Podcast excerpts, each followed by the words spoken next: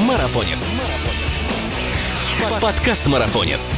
Марафонного времени суток всем слушателям. С вами 34-й выпуск подкаста Марафонец и у микрофона я, Рус Гарифулин. Бег зимой – сомнительное удовольствие, скажет кто-то, а мы же спешим не согласиться и считаем, что зима – самое подходящее время для того, чтобы создать базу, которая после начала сезона повысит ваши результаты. Если не знаете, какую экипировку подобрать, обязательно прочитайте нашу статью «Кроссовки и одежда для бега зимой». Ну а главным героем сегодняшнего выпуска стал человек, который не просто не забывает о зимних тренировках, но и умудряется выигрывать холодные старты. У нас в гостях мастер спорта по спортивному ориентированию, кандидат мастера спорта по горному бегу, спортсмен Adidas T-Rex, победитель и призер многочисленных забегах как по асфальту, так и по пересеченной местности. А если говорить о совсем свежих титулах, то 26 января 2020 года он стал победителем в международном зимнем марафоне «Дорога жизни». Встречайте, Андрей Барышников, ака Энди Барри. Привет, Андрей. Привет, привет, привет всем. Ну и давай сразу расставим, что называется, точки перед началом нашего общения, объясним нашим слушателям и сами, наверное, определимся. Долгое время этот вопрос витал вокруг Искандера, теперь твоя очередь. Результаты твои очень хороши. И скажи, пожалуйста, чтобы мы сразу понимали, кто ты, любитель или профессионал? Ну и свой ответ по возможности обоснуй. Да, я считаю себя любителем, потому что им и являюсь. Э, на самом деле, наверное, даже по двум категориям, э, как расценивают люди. Иногда некоторые считают по своему какому-то отношению к спорту, другие же считают по определению, получает ли какие-то средства от бега человек. И в моем случае я не зарабатываю бегом, у меня нет никаких ставок, там, спонсорских денег, ничего. То есть, по сути, на самом деле, бег уводит меня в минус, э, все эти поездки, стартовые износы и все-все-все. А по своему отношению я, конечно же, много тренируюсь. Ну, у меня примерно 10-11 тренировок в неделю. Но, если честно, я пока что не могу похвастаться тем, что я как-то так серьезно отношусь к бегу, потому что, не знаю, я частенько могу похалявить какую-нибудь силовую, тренер меня за это ругает, и он понимает часто, что, например, я там, не знаю, не заполняю дневник, он мне говорит, что у него там чуть ли, не знаю, все заполняют, я один такой нет. Мне, конечно, за это совестно, но я понимаю, что ничего с собой поделать не могу. И там, например, даже когда перед дорогой жизни я, мне кажется, недели две не заполнял дневник, потому что мне просто было лень, я уставал после работы и потом выслушивал, э, какой я плохой ученик. Ну, про тренера мы сегодня обязательно поговорим, но давай для начала мы тебя поздравляем mm-hmm. с заслуженной победой и начнем с вышеобозначенного старта. Да, 51-й Международный зимний марафон «Дорога жизни», посвященный 76-й годовщине полного освобождения Ленинграда от фашистской блокады. Что можешь выделить в нем с точки зрения, во-первых, интереса для посещения, ну и во-вторых, конечно, насколько тяжело он сложился для тебя, знаю, что победа далась непросто. Да, ну на первый вопрос отвечу, что «Дорога жизни», мне кажется, это такой культовый старт. Э, я в нем участвовал уже наверное, 4 раза. До этого я бегал сначала 10 километров, потом дистанцию 21 1 километр. Сейчас этих э, дистанций нету, остались только 5 километров и 42,2. Э, а, может быть, поэтому я и решился на марафон именно зимой этот. Э, мне кажется, что этот старт примечателен тем, что у него есть история. Э, во-первых, он э, посвящен такому, ну, на самом деле, важному событию. Это освобождение Санкт-Петербурга, ну, Ленинграда от блокады. И плюс даже сама история именно конкретного забега про то, что как э, собрались вот э, несколько бегунов, сейчас, может быть, конечно, где-то ошибусь, но, как я помню, что вот они пробежали этот маршрут, не этот конкретно, но примерно, и после этого каждый год э, они повторяли пробегать эту трассу снова и снова, и в итоге вот так вот получилось, что это вылилось в настоящее соревнование, и сейчас вот там несколько тысяч людей принимают участие, и отдают, наверное, как это сказать, отдают дань памяти этому событию. А для меня конкретно в этом году старт сложился, а, наверное, неожиданно. Я думаю, это слово, которое подходит для всего, а, когда я думаю об этом старте конкретно прошедшем, потому что, во-первых, а, для бегунов в этом сезоне, наверное, просто идиллия для тех, кто бегает в Москве и Санкт-Петербурге, потому что нету снега, температура 0 плюс 3. В Санкт-Петербурге за это время там снег выпадал несколько раз, в Москве также, то есть те же набережные чистые от снега, можно тренироваться себе в удовольствие и без сборов.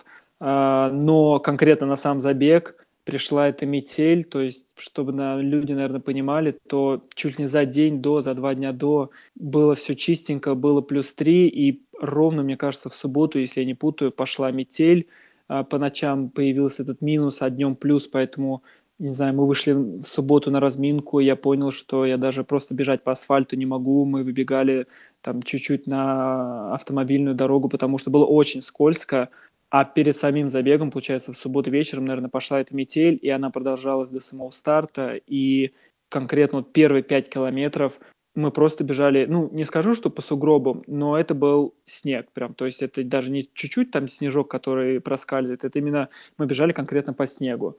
После этого был как раз чистый участок, а потом снова вот этот, не каша, конечно, но постоянно вот эти несколько сантиметров снега, это постоянно проскальзывание и, конечно, мало приятного от такого бега, и, но мы справились, называется. Поэтому, конечно, все молодцы, кто преодолели этот марафон в этом году, потому что он, мне кажется, был по-настоящему непростым. Не было мороза, но зато под ногами было тяженько. А неожиданно во втором плане, конечно, победа. Я, я знал, что мы будем бороться, мы готовились как бы. Конечно, мы не буду врать, что мы там случайно выиграли, и мы анализировали результаты, мы знали, что примерно в результате там в районе 2.30-2.35 обычно выигрывают этот марафон последние несколько лет, и я понимал, что ну, мы сейчас готовы на этот результат. То есть это не максимум, но в конкретно данный период я могу так пробежать, поэтому почему бы не попробовать зайти в призы как минимум, ну и максимум это одержать победу. Да, ну и, наверное, твоя вторая сильная сторона, что трейл раннинг для тебя тоже очень-очень близок, э, тоже сыграла, можно тебе на руку или на ногу, не знаю. Давай, в общем, переходить потихонечку к следующему вопросу. И тут как раз к тренерству возвращаясь. Как к твоей победе отнесся тренер? Был ли он удивлен? Я не думаю, что он был удивлен. Мы так чуть-чуть совсем э, списались. На самом деле, честно скажу, что из-за того, что этот старт э, не в основном календаре для нас, то есть у нас есть несколько стартов, как в сезоне, к которым мы готовимся, этот же все-таки такой более проходной, потому что сейчас межсезонье, поэтому его главный, мне кажется, вопрос был э, даже не как я там пробежал, а как для меня сам забег состоялся в плане восстановления, насколько сильно я устал и как, как быстро мы можем продолжить тренировки. Ну и, конечно, он меня поздравил, я ему рассказал, как все прошло. Он сказал, что это очень крутой результат, потому что не в плане времени, конечно, а в плане того, что были очень серьезные соперники, и мне удалось их обыграть. То есть, да, он порадовался за меня. Надеюсь. Ну и давай еще подробнее этот вопрос разберем, потому что обычно, когда мы говорим о тренере, то рисуется образ строгого усатого мужчины в спортивном костюме, который неустанно следит за режимом спортсмена, находится с ним всегда на сборах или еще где-то. Однако в твоей ситуации тут тоже все совсем непросто. Это действующий спортсмен, твой тренер, это призер чемпионата Европы, mm-hmm. Кубка Кубков мира и многих международных соревнований по скайранингу и трейл-ранингу. Буквально живая легенда Дмитрий Митяев, который, кстати, тоже был у нас а, в гостях в подкасте. Если не слушали, обязательно послушайте. А, расскажи, пожалуйста, какой конкретно его вклад в твои тренировки?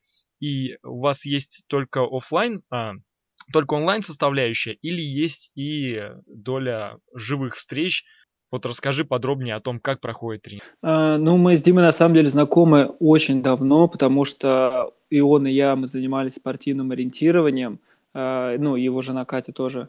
А, поэтому мы знакомы, там, получается, наверное, с 14 лет. Но так получилось, что потом, ну, наверное, наши красиво скажу, дорожки разошлись.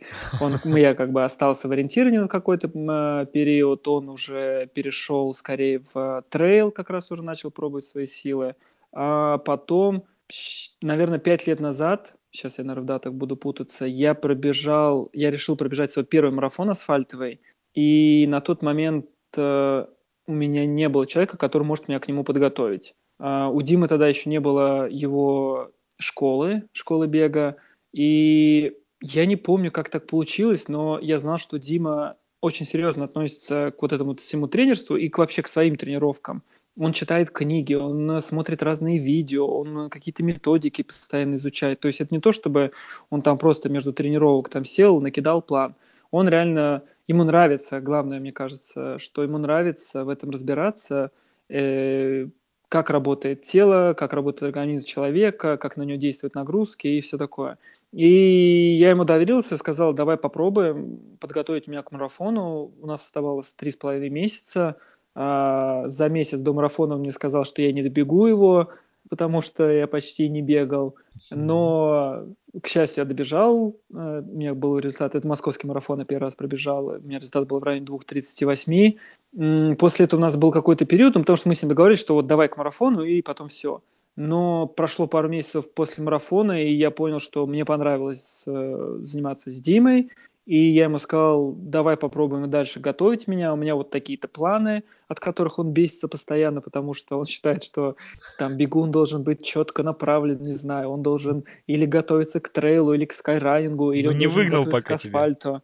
Да, а я ему там, и давай я сейчас и трейл, через недельку пятерку, там марафон бахнем, вот, и, ну, вот терпит, да, меня получается, и да, мы занимаемся с ним онлайн, а, мы созваниваемся периодически, списываемся почаще, вот, а, оффлайн, честно скажу, что мы за все это время а, встретились один раз, когда я снимал влог, я приехал к нему на один день, и это вот была встреча, встреча таких добрых друзей, которые постоянно переписываются, вот, и мы как раз, я к нему приехал, он сказал, пойдем побегаем, мы пробежали кросс, э, не знаю, там около, по-моему, 40 минут набор высоты был 1000 метров, и я понял, что хорошо, что мы редко с ним вместе тренируемся, э, и уехал, в общем, я. Так что да, мы продолжаем с ним заниматься только онлайн. Ну да, побегать с Митяевым кросс с сомнительным удовольствием. Понятно. Ага. Ну что ж, интересно, интересно, несмотря на то, что ты говоришь, что зима достаточно благоприятная в центральной России, а, тем не менее, давай попробуем хотя бы чуть-чуть раскрыть секрет успеха, и можешь ли ты дать э, такой краткий топ-5 советов по тренировкам в зимний период от тебя? Конкретно в этом году, я думаю, то, что меня спасло э, и дало результат на этом марафоне, то, что меня сейчас, я понимаю, спасает, потому что я уже спокойно могу бегать, мне ничего не болит.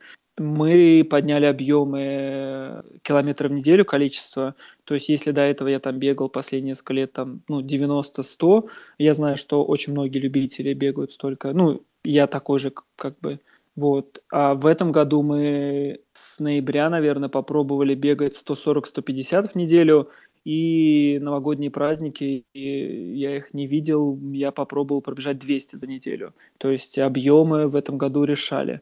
А, ну, не в этом году, как бы именно к этой подготовке. Второй, ну, объемы, наверное, это первый совет. Объемы очень помогают. Мгм. Не нужно на них зацикливаться, это сто процентов. Я не верю, потому что я до этого бегал марафоны и, как, конечно, у меня есть детская подготовка, все равно в детстве много бегал, но я все равно не считаю, что, не знаю, если вы там уставшие после работы приходите, но вам там нужно пробежать какие-то там, не знаю, 150 километров или там 120 в неделю, не нужно упарываться и убиваться ради этих цифр, потому что, как пример, э, наверное, это будет второй как раз-таки совет, что у меня по работе были несколько сложных дней, и я вообще пропустил тренировки. То есть и я считаю, что это меня очень спасло. То есть мне не было вот этого, как раньше, что если мне Дима написал, нужно обязательно их добежать, иначе я там, не знаю, не добегу марафон через полторы недели. Здесь же я спокойно пропустил эти несколько дней. И я думаю, это только сыграло мне на руку, потому что я отдохнул, на следующий день вышел, я себя отлично чувствовал, а так бы, думаю, себя загнал. Так что второй, наверное, совет – это чувствовать себя и понимать, что если вы не лениться, конечно, но если вы понимаете, что вы, не знаю, не можете бежать, то смысла от этого тоже большого нету. Третий совет – это силовая, силовая работа. Мы занимаемся и со штангой, я выполняю дома различные упражнения на общую физическую подготовку, пресс, э, хотя это, конечно, далеко мои не сильные стороны, но даже, наверное, слабые скажу, но все равно как бы я этим всем занимаюсь и стараюсь. Четвертое – это тоже не скажу, что я прям далеко идеален в этом, но нужно к этому стремиться. Я могу сказать, что если я думаю, что если э, поработаю с этим элементом, то мой результат улучшится. Это сон, потому что если вы не будете спать там 7-8 часов, ну будем реалистами, то я думаю, результатов не будет. Да и ладно того, что результатов, здоровья не будет, как бы и все это плохо закончится.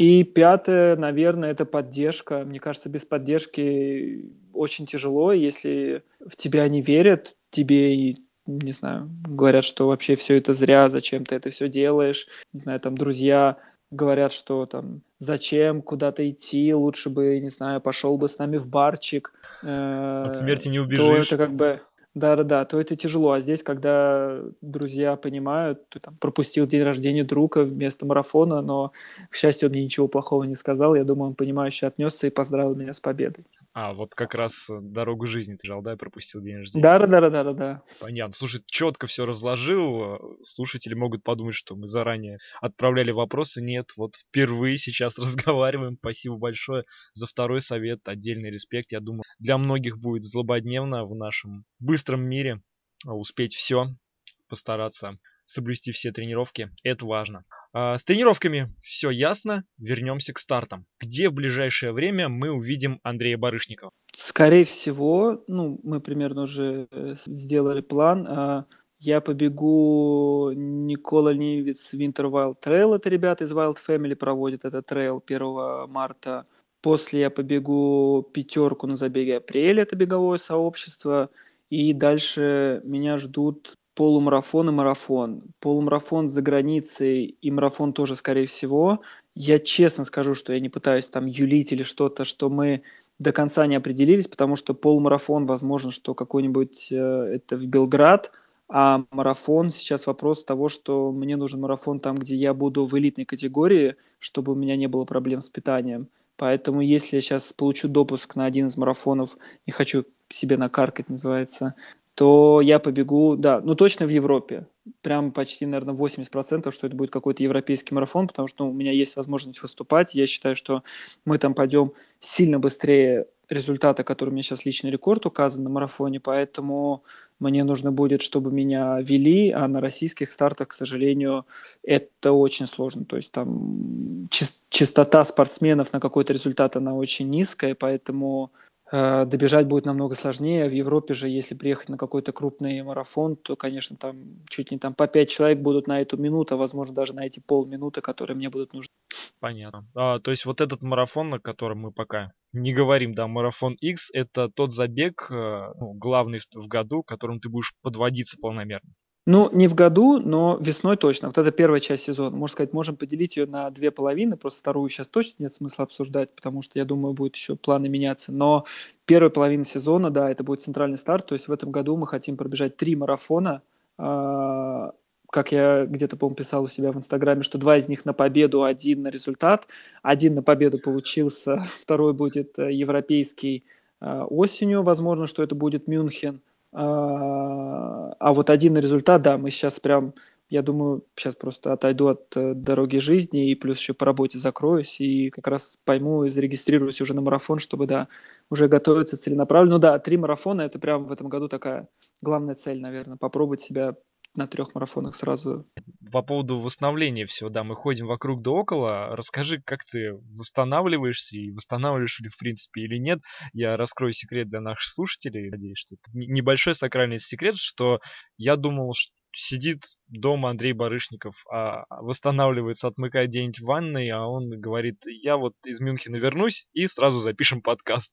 Как ты восстанавливался, расскажи. Ну, после дороги жизни, на самом деле, это, конечно, плохой пример моего восстановления, потому что на следующий день после я уехал по работе с, э, в Мюнхен на дор-выставку, э, и я там был три дня, по сути, на ногах, и как бы работал, наверное, по 10 часов в день. То есть, получается, я вот не знаю, приехал в четверг, вернулся, и сегодня у меня тоже был куча встреч по работе. И, конечно, после дороги жизни далеко не идеальное восстановление, о котором можно мечтать, но зато отвлекся, поработал. А, вообще, я из восстановления точно из сауна я хожу, ну, не в смысле у меня есть, в смысле я хожу в сауну, я, когда я приезжаю к брату, хожу в баню, э, использую ролл, пытаюсь периодически как-то делать массаж, ну, в смысле ходить к массажисту, но на самом деле чаще всего это плохо заканчивается, потому что э, где я живу, на районе хороших массажистов нет, куда-то ездить мне не позволяет время работа, потому что это нужно тратить где-то, не знаю, там 3-3,5 часа, чтобы куда-то доехать к какому-то хорошему массажисту. Вызывать надо, мне кажется, у меня финансовых возможностей, да и нету чтобы там как кто-то там из, не знаю, из центра города ко мне приехал, называется. Поэтому я думаю, что мое основное восстановление – это ролл, это сауны. А, ну и отмокание в ванне. Это не шутка, я на самом деле, мне кажется, меня все друзья знают и смеются, что я на самом деле дофигища валяюсь в ванне. Я думаю, что это мне помогает восстанавливаться. Ну и последний секрет, как бы не буду никого обманывать, что я на самом деле работаю удаленно в большинстве своем. И получается, я в день никуда не езжу. То есть я просыпаюсь, можно сказать, там перехожу в другую комнату, сажусь работать, работаю, выхожу там на первую тренировку в обеденный перерыв, э, дальше сажусь работать, вечером после рабочего дня делаю вторую тренировку. То есть, когда, например, я в Москве и огромное количество встреч, то, конечно, я даже сам чувствую, что если бы, мне кажется, я бы так все время тренировался, ну, конечно, такого результата бы не было. А здесь получается, что я могу сфокусироваться на работе и тренировках, и это мне очень помогает, я думаю. Это, я думаю, мое прям конкретное преимущество перед остальными и даже профессионалами и любителями, потому что я знаю, что многим профессионалам все равно куда-то нужно ездить на тренировки, еще что-то, а я прям бегаю из дома. Вот. Круто. И мы тут случайно получили топ советов по восстановлению тоже. Спасибо. А, говорил я об этом уже, еще раз скажу, ты в своем роде уникальный спортсмен, поскольку одинаково хорош как на асфальте, так и на пересеченной местности. Но если все-таки пришлось выбирать, к чему сердце у тебя лежит больше? Шоссе, трейл-раннинг или, может быть, все-таки родное спортивное ориентирование? Точно скажу, что не ориентирование, пусть на меня не обижаются все братья и сестры нашего лесного вида спорта, потому что я понял в какой-то момент для себя, э, мне интересно заниматься спортом на том уровне, который есть, то есть показывать результаты. То есть мне сейчас, я думаю, в дальнейшем какое-то количество лет, не интересно бегать просто. То есть, ну, у меня есть, я знаю, уже хорошая форма, поэтому почему бы ее не использовать и не показывать результаты. Поэтому ориентирование я уже давно забросил, потому что я понимаю, невозможно совмещать ориентирование и работу, потому что это тренировка, это нужно и выехать в лес, на карту, побегать с ней. Это в прямом смысле слова 4 часа, наверное, одна только тренировка. Ну, у меня такой возможности нету, а бегать без этих тренировок с карты и ориентирования в свое удовольствие можно, но на результат, конечно, невозможно. А потом я пробовал несколько раз приезжать просто побегать в удовольствие спортивное ориентирование, но из-за того, что у меня ноги, не знаю, бежали вперед головы, то тут даже вопрос не того, что я, не знаю, ошибался или там э, блудил по, по лесу, не мог найти контрольный пункт, а я просто несколько раз чуть не серьезно травмировался, потому что я бился ногами по камням, по деревьям. Ну, механика все равно бега ломается, как бы вот эта лесная, и я понимал, что еще один такой старт, и я могу просто, не знаю, палец сломать на ноге, и ничем хорошим это не закончится. А трейл или шоссе, я скажу, что результат, наверное, мне да не наверное, результат мне интереснее показывать на асфальте, потому что мне нравится бороться не только с какими-то соперниками, а и со временем. А, но в удовольствие я бегаю именно трейл. Даже причем, когда я там, не знаю, могу там погибать к финишу, но все равно трейл для меня это больше удовольствие, потому что я знаю, что м- зачастую ты бежишь, э, наслаждаешься природой и всем таким, а на асфальте, даже если ты бежишь первым или вторым с отрывом, ты все равно в голове держишь время, то есть ты бьешься чаще всего до конца. Вот. А в трейле можно отпустить это и, получается, бежать в свое удовольствие. Поэтому, наверное, я не смогу разделить прям, и мне нравится и то, и то. Ну, ты волен, волен отвечать так. Э, очень круто, и отмечали мы в том числе э, Митяева, что есть возможность бежать и при этом наслаждаться, при этом достигая высочайших результатов. Это действительно достойно уважения. Э, и давай переходить к непростым вопросам. Непростой вопрос выживания спортсменов-легкоатлетов, особенно сегодня, особенно в России. Расскажи, тяжело ли получить тот самый заветный контракт? И, конечно, о своей истории. Как ты попал в команду Adidas и давно ли в ней? Я, наверное, сейчас удивлю, но конкретно сейчас у меня контракта нету.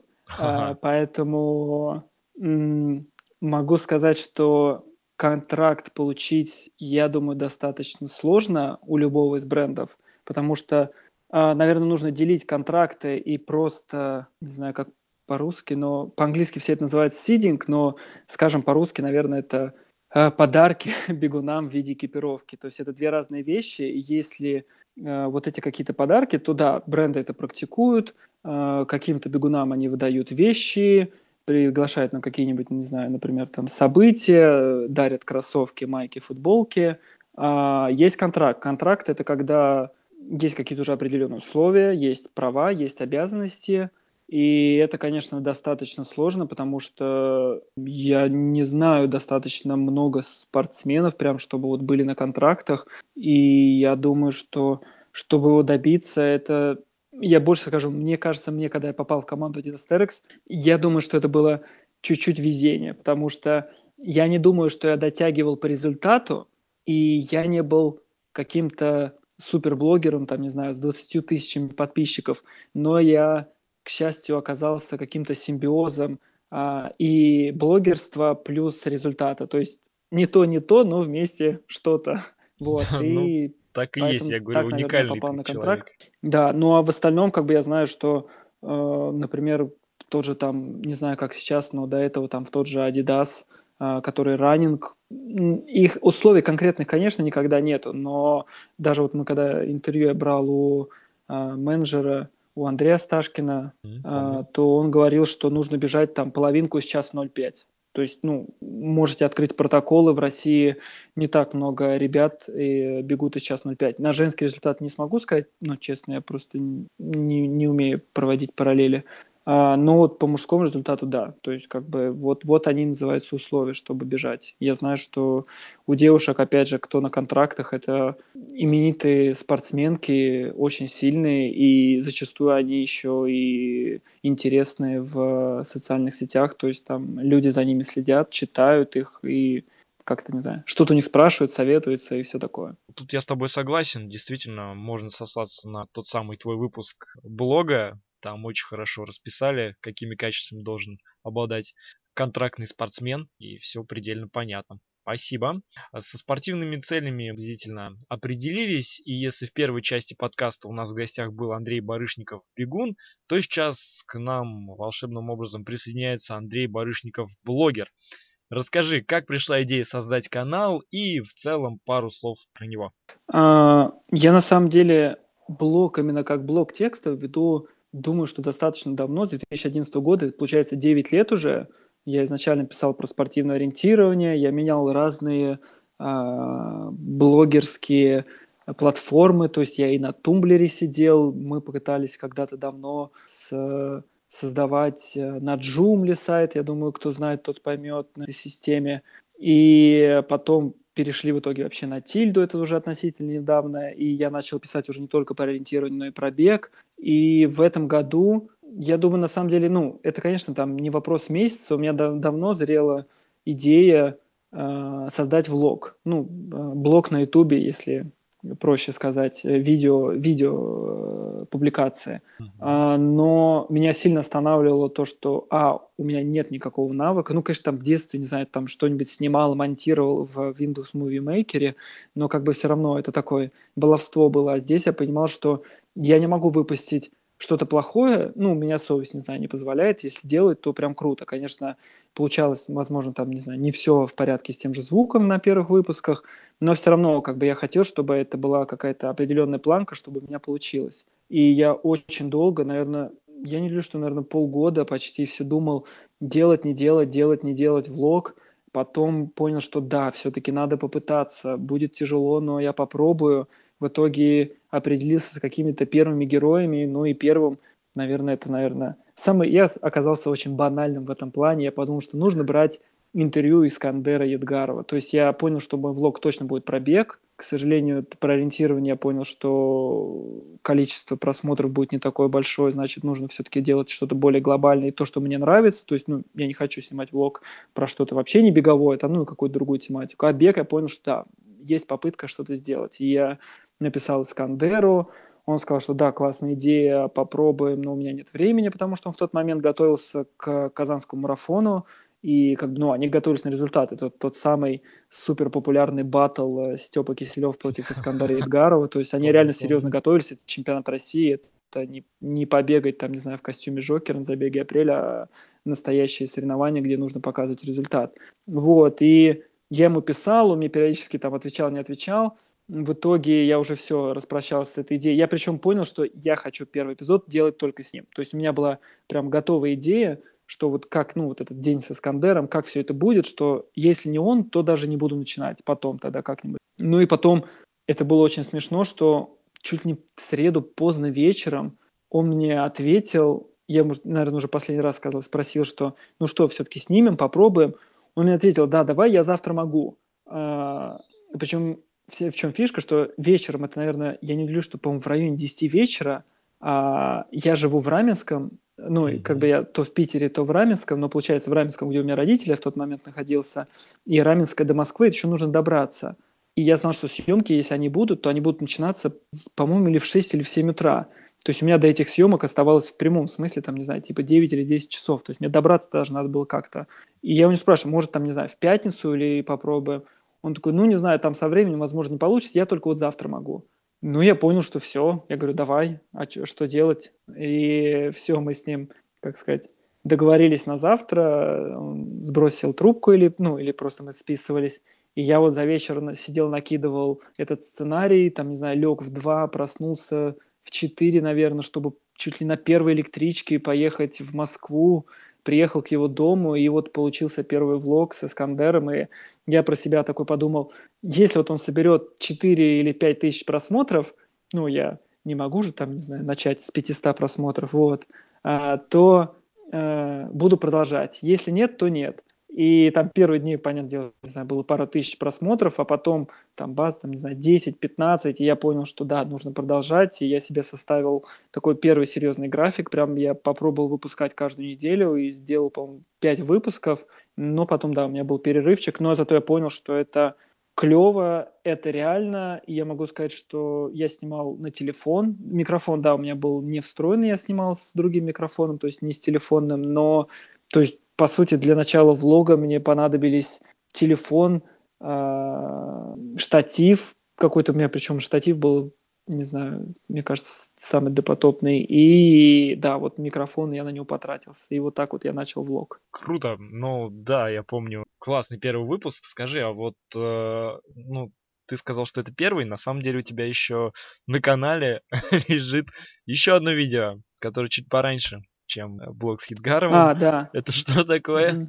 Ну, это на самом деле я, э, ну, чтобы люди поняли, про что мы говорим, э, там видео со спортивного ориентирования, с, у нас есть такая GPS фишка, что... Да, GPS-трекер, то есть это просто карта, на карте бегают точечки, и эти точечки это, по сути, спортсмены, на которых как раз-таки висят трекеры, и болельщики, там, не знаю, тренеры могут наблюдать, как, где их бегут вообще спортсмены. И это была моя первая поездка, когда я решился э, поехать на чемпионат мира, это 2013 год, по спортивному ориентированию, чтобы обозревать его прям. То есть я приехал, брал интервью у людей, фотографировал сам. То есть вообще, мне кажется, делал полный пакет, как будто я там целое, это, не знаю, издательство. А, и там было просто для ориентировщики точно поймут, что в одном месте был очень сложный кусок карты, на котором люди сильно ошибались ну, можно сказать, блуди, прям блудились, не понимали, где они находятся. Ага. И это же все отображалось, получается, на GPS-трекере. То есть люди видели, как, не знаю, там человек ищет пункт в прямом смысле, там, не знаю, в километре от того, где он находится. Ну и я вот сделал такую подборку смешных моментов, э, как кто заблудился. И это видео, причем, кстати, в итоге, по-моему, собрал там тоже что-то 30, что ли, тысяч просмотров. Ну, то есть такое. А, стало достаточно популярным. Но, Но я просто не отношу всех. его из-за того, что но оно, я его еще не отношу, потому что это все-таки не влог, это такое э, именно просто видео, а конкретно влог, то есть вот именно такая цель съемки, это вот началось, да, в этом году. Но до этого, я говорю, я и баловался с Windows Maker, и потом с ориентированием, с GoPro какие-то тоже видео снимал. Ну, то есть это такое, больше, считаю, баловством. Ну, конечно, тут баловство вышло на 30 тысяч просмотров, но все равно я к этому так несерьезно отношусь. Круто, но ты, тем не менее, его оставил, и формально это первое видео на канале Да, да, да, да. Не, я точно, я могу сказать, что там есть некоторые скрытые видео, которые для себя оставил. Э, там нет там ничего такого пошлого, там просто какие-то видео, как я с камерой бегаю спортивно ориентированно. Я подумал, что это полный бред, чтобы их люди видели, но себе оставил для истории там, не знаю, по 200-300 просмотров. А это, ну да, мне оно как бы нравится, плюс ну, столько людей его посмотрело, и сейчас я смотрю там статистику, там и сейчас продолжают его смотреть, поэтому подумал, чего бы его убирать, пусть будет, пусть посмотрит еще, как люди могут заблудиться в лесу. Круто. Ну, действительно классное видео. Не для всех получилось, потому что я когда посмотрел, там еще звуковое сопровождение же такое, я не совсем понял, Мгм. на том ли я канале. все нормально. А, со спортивными целями мы до этого определились. А можешь рассказать сейчас немножко о творческих планах? Быть помимо канала еще что-то ты готовишь? Или, может быть, на канале что-то проанонсируешь? Будем только рады. А, мы сейчас, получается, уже вы вы выпустили видео с э, моим выступлением на дороге жизни э, на марафоне. То есть мы ездили и снимали прям, как я там, не знаю, паста-пати, как я номер получаю, делали анпекинг стартового пакета, какие-то эмоции после финиша, вот это все-все-все. А, а дальнейшие планы, сейчас я точно определюсь, но я точно хочу продолжать снимать истории атлетов. Это очень дорого, это очень по времени затратно, и плюс тяжело на самом деле со многими договариваться, потому что иногда бывает, что кто-то отказывается сниматься за день до съемок или куда-то пропадает, такое тоже бывает. Но мне все равно этот формат очень нравится, и плюс сейчас идеи, ну не идеи, это прям уже их расписываю на бумаге, чтобы понять просто, как это лучше реализовать. Это увеличивать э, количество форматов, то есть делать какие-то обзоры, это снимать уже не только с профессиональными атлетами, а просто с тем, кому нравится бег, но все равно а, основная тема это точно, и я не буду от нее уходить, это будет бег. То есть в каком-то, может быть, разном проявлении, это, возможно, будет даже кто-то все-таки из ориентировщиков, это трейл-раннеры, это там тот, кто, например, только вообще каким-нибудь скайранингом занимается, но все равно бег будет основной темой блога. Будем ждать, будем ждать с нетерпением чего-нибудь нового, интересного на канале. Ну, как всегда, обязательно подписывайтесь на ютубе Энди Барри. Точно так же можно и в инстаграме найти, да? Да-да-да, подписывайтесь, там ставьте колокольчик и, как там говорят влогеры в конце видео. Все так, все так, но у нас еще не конец, и ты упоминал вскользь, давай более подробно. А, предполагаю, что бег как работа и как спорт занимают большую часть твоего времени. Ну, ты, собственно, об этом и рассказываешь. Как твои близкие относятся к этому? Расскажи вот о том секрете, о, о поддержке близких. В чем она выражается? Не, ну, кстати, а, ну бег работа, в смысле, полностью занимает время? Ну, я так понимаю, большую часть твоего времени занимает снятие Бег? блога и, собственно, тренировки и за- сами забеги. Нет, нет, нет, нет, это не Нет? так. На самом деле у меня основное время все равно это основная работа. То есть у меня получается где-то 8 э, часов рабочих, как у обычного человека в день, там 8-10 даже. В сезон, мне кажется, мы работаем по 14 часов в день, вот. А бег и влог- это такое дополнение ко всему. То есть как бы это только во внерабочее время. У меня как бы работа остается для меня основным родом деятельности, потому что, ну, как и влог, и спорт это деньги не приносят, поэтому если не зарабатывать, то и не на что жить будет. Ну и просто на самом деле мне работать нравится, поэтому работа это основная деятельность, бег и влог это дополнение, поэтому вопрос про семью и близких, да, это, я думаю, как раз-таки, ладно бы просто был бы бег и влог, так еще и работа и вагон, поэтому а, терпят, я думаю, я хотя бы, не знаю, вот хотя бы на сборы не езжу, уже хорошо, а, конечно, в остальном, я думаю, да, со мной достаточно тяжело, потому что у меня рабочий график, он такой очень растертый. И плюс, конечно, что я дома, что я там, не знаю, могу помочь, не знаю, отвезти, еще что-то. Но в остальном, конечно, далек я от идеала точно. Понятно, что взрослые, они могут э, с пониманием отнестись, где-то отпустить тебе все эти грехи, но есть э, подрастающий барышник, и есть ли у тебя какое-то понимание, кем он будет? Ой, честно скажу, кем захочет, тем и будет. Я буду рад э, вообще всему помочь. Ему там больше полутора лет, и я, у меня нет такого, что там, не знаю, я хочу, чтобы он стал ориентировщиком, или я хочу, чтобы он стал бегуном.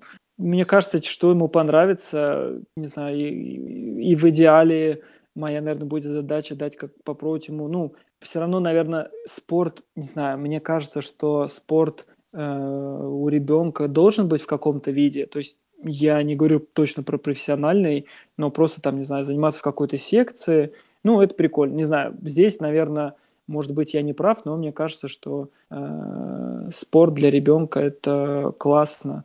Вот. Ну, какой конкретно, что сам выберет. Да и если вообще скажешь, что, не знаю, я не хочу заниматься спортом, хочу учить класс, я буду помогать, учился я достаточно хорошо, так что я в этом тоже смогу помочь, чем смогу. Поэтому чем захочет, тем будет заниматься. Наша задача будет помочь ему. Поехали дальше. Мой любимый традиционный вопрос. Э, догадываются слушатели наши, я уверен, что в ушах у чемпиона. Не можем мы без него, а поскольку мы все-таки подкаст. Что слушаешь во время тренировок и вне их? А, на самом деле я слушаю все подряд. И когда я говорю все подряд, это значит, что просто, я не знаю, я и слушаю попсу, плюс э, у меня Мелкий танцует под попсу, понятное дело, потому что зажигательная, ну, как бы ему интересно под нее танцевать, а не под что-то там, не знаю, под какой-нибудь там драм н бейс. Вот. А на тренировках я слушаю какой-то прям жесткий рок, там, не знаю, какой-нибудь слепнот и каким-то там лимбийскит альтернативу, в то же время могу слушать какой-нибудь... Говорят ли вообще эти названия групп кому-то что-то, ну, не знаю, тоже Скриликс, там, получается, это электромузыка. Ну, то есть прям какой-то жестяк могу слушать. Получается, что а дома в то же время могу вечером слушать и рэперов, могу слушать и попсу. Не знаю, у меня вообще в этом плане нет такого, что там что-то я определенное люблю. Я как бы прям под настроение. То есть я могу, не знаю, сидеть, слушать э, Сережу Лазарева за работой, а потом а, выйти на тренировку и спокойно слушать какой-нибудь там корн жесткий и под него бегать, потому что понимаю, что мне вот там 40 минут нужно было взбодриться и не заснуть, и вот он мне помог на этой тренировке. Музыкальная толерантность рулит. Да вообще, да, на максимальном уровне. Круто. А, окей, ну ты понимаешь, да, что мы в конце, а, если слушал нас, то знаешь, ставим музыкальную композицию от гостя. На твой выбор абсолютно любая. Мы не гнушаемся, что бы ни говорили, мы всегда ставим именно ту композицию, которую нам советует э, гость. Ну, не забывая о том, что люди, которые слушают наш подкаст, они обычно э, делают это во время тренировки. Возможно, это длительная тренировка. Вот, и в конце либо заминаются, либо просто, собственно, под эту композицию продолжают бежать. Что это будет? Ну, будь, пусть будет попсятинка, пусть будет это Зиверт и трек Life. Отлично так э, желание гостя всегда закон в нашем подкасте.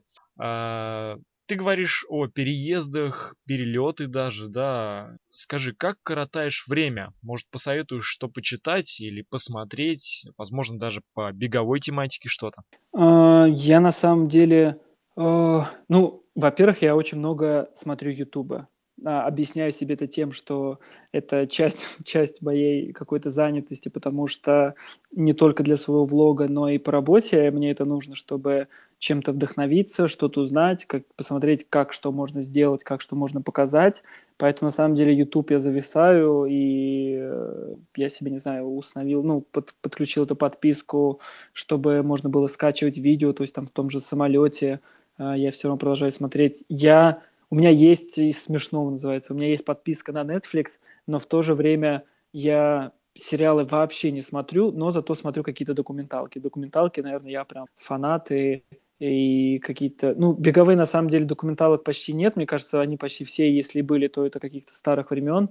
Вот. Э, из книг прям моя боль, что прошлый год был какой-то прошлый, наверное, даже два года, честно скажу, какие-то были жесткие в плане нагрузки и всего-всего-всего, поэтому я почти вообще ничего не читал. Ну, я, конечно, могу похвастаться, что, не знаю, я там прочитал 30 книг, но все эти книги — это детские книжки, где там написано, не знаю, разноцветный дракон или там кошка принесла лукошка, вот, но на самом деле по-настоящему книг я реально почти перестал читать, мне прям за это позорно. Но раньше я читал, все равно я читал, я думаю, те, кто настоящие фанаты книг, тоже посмеются надо мной, потому что если я читал какие-то книги, то это или были чьи-то биографии каких-то, не знаю, предпринимателей, там, не знаю, какого-нибудь основателя Зары, или там, не знаю, директор там э, тот э, производства сырков или что такое. Ну и плюс всякие какие-то по работе э, такие книги издательства Ман Иванов и Фербер. Я думаю, все понимают, про что примерно. Всякие такие бизнес-книжки mm-hmm. со всякими советами. Или тоже обожал э, читать их. Но вот я говорю, честно скажу, что последние два года это прям моя боль, что я перестал читать. Надеюсь, что в ближайшее время все-таки снова начну.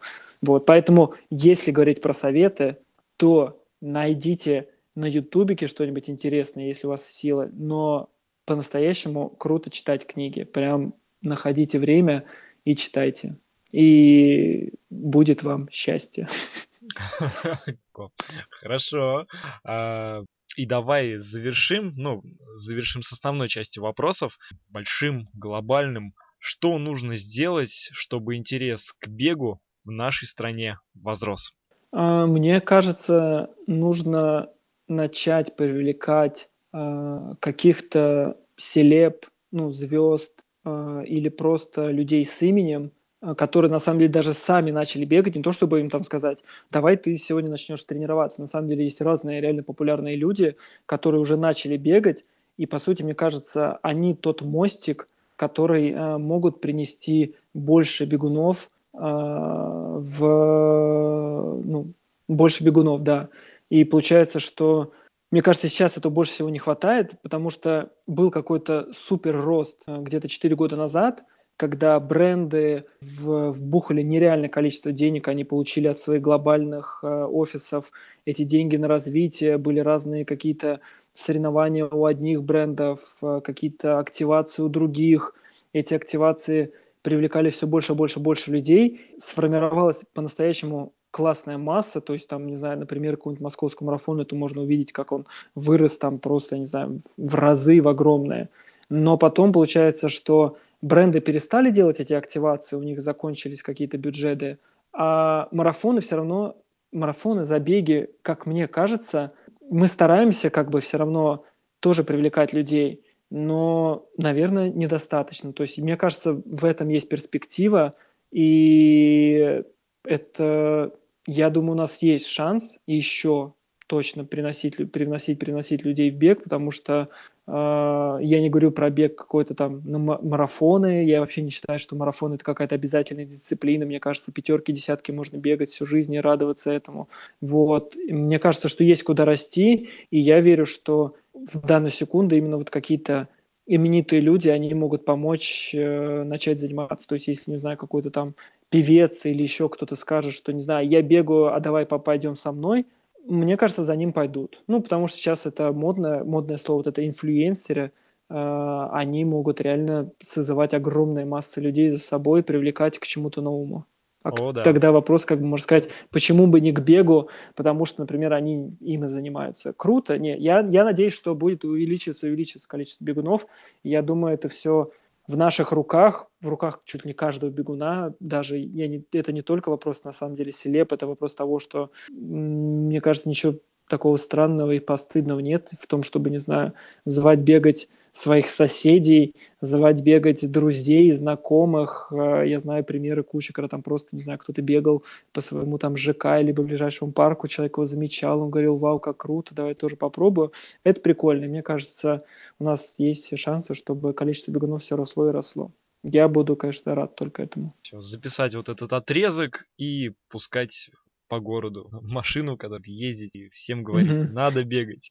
Все правильно. Здорово. И давай переходить к нашему традиционному суперспринту в конце. Пять вопросов. А, отвечать быстро, вот, по развернутости это от тебя зависит, как хочешь. Вот самое главное, что ты должен, должен быстро у тебя рождаться. Готов? Да, постараюсь быстро. Давай, поехали. Топ-3 забега по организации в России. Сейчас быстро не смогу ответить, но давайте, если э, брать... А, хотя давайте от одного организатора. Это московский марафон, это ночной забег и московский полумарафон. Забеги, отношение к которым каким-то боком Андрей Барышников тоже имеет, да? Да. Да, ну они же хорошие по организации, Не, поэтому очень хорошие. назвать. Очень хорошие. Сам давно хочу. А, продолжаем. Ну, это точно нужно. А, второй вопрос. Деревянная медаль. Это медаль нет, конечно, это в моем случае это была больше шутка. когда я занимал четвертые места. И, конечно, это не медаль, это расстройство жуткое. То есть даже если я шучу, и людям кажется, что я прикалываюсь, то на самом деле внутри себя я себя очень сильно корю, потому что четвертое место – это отсутствие результата. Слушай, ну вот мы недавно разговаривали э, с Владиславом Демьяновым, и он Мгм. такой беговой король Азии. И он рассказывает, ну, как бы я и сам это видел, пьедестал состоит не из трех ступеней, а из пяти. Видел такое? Да, конечно, нет. И на забегах, и там, не знаю, бегового сообщества, и на каких-то трейлах часто награждают 5 или 6 человек. Но все равно я вам скажу, что, не знаю, любого бегуна, наверное, спросите, и если он вам честно ответит, что, ну, четвертые, пятые, шестые места – это, ну, так, утешительный какой-то приз вам дают. Потому что, на самом деле, мне кажется, ну, есть такое поверие, и мне кажется, это правда, что есть, по сути, два клевых места. Это первое и третье, потому что первое – это вообще ты победитель и все, ну, ты сделал максимум, ты обыграл всех, а третье место – ты первым, кто попал в призы. Потому что второй, он будет опять же грустный, потому что он стал, не, не стал первым. Ну ладно, все, все понятно, ответил полностью. А следующий вопрос тут вообще максимально хочется от тебя ответа. Едгаров, Никитин или Киселев? А, Едгаров. Едгаров, понятно. А, объяснять не будешь? Я могу объяснить, на самом деле. Я очень хорошо отношусь к, ко всем трем э, ребятам, но просто Едгаров мне ближе по своей, э, как сказать, по своему образу жизни, наверное. Ну, он работает, он получает результат. Я могу сказать, что мы в 2013 году, как раз, когда на московском марафоне бежали десятку, мы пробежали с ним чуть ли не в одно время. И то есть потом он стал просто вот то, что он сейчас там король бега, и я понимаю, что, блин, ну, парень крут, я по-доброму ему завидую, и, не знаю, может быть, в моей жизни никогда не будет момента, когда я с ним там смогу соревноваться, но его модель, получается, вот этого какого-то поведения и результатов, она мне намного ближе, чем у Степы и Вовы, потому что, ну, все-таки Степа и Вова – это атлеты профессиональные, которые очень круто занимаются тем, чем они умеют, и я восторгаюсь ими результатами, но среди них, среди них троих я выберу Искандера. Ок, максимально понятно. Сейчас мы хотим столкнуть в тебе блогера и внутреннего бегуна. Миллион подписчиков или выиграть мейджор?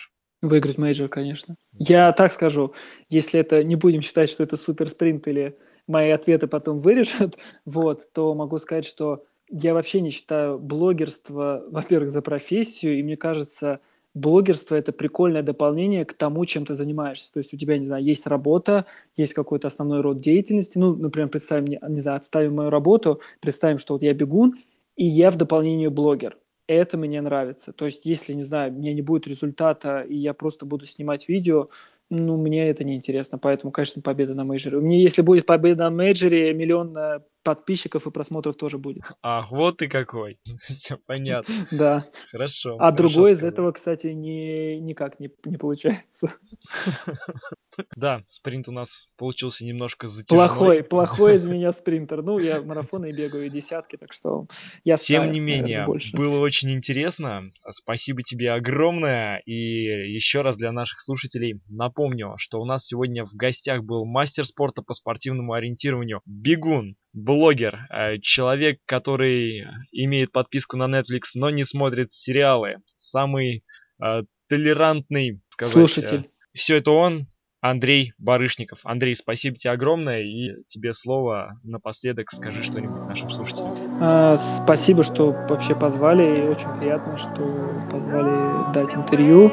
И желаю всем а, бегунам и тем, кто вообще занимается бегом, я думаю, желаю получать больше удовольствия, чтобы бег это была не какая-то вот нагрузка, которую, ну, иногда, конечно, всегда нужно терпеть, но все-таки, чтобы бег приносил удовольствие, а не, не, не был вам какой-то тяготой.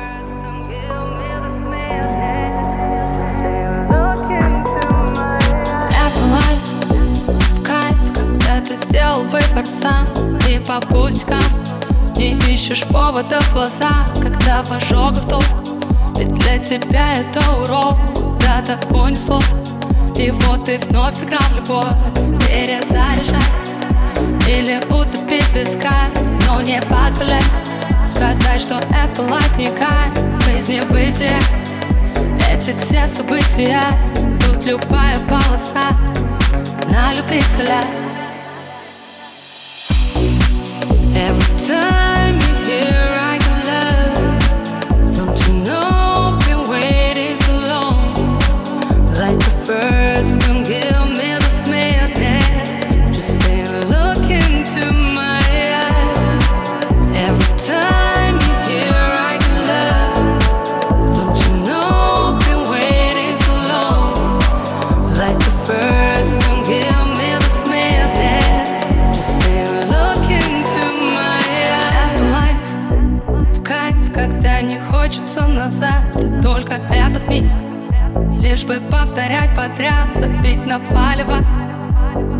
так понравилось Чем-то большим стать.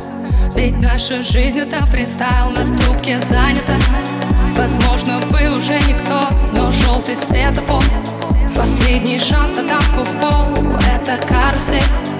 Для таких, как мы, детей Если все вокруг не те Поищи себе. Every time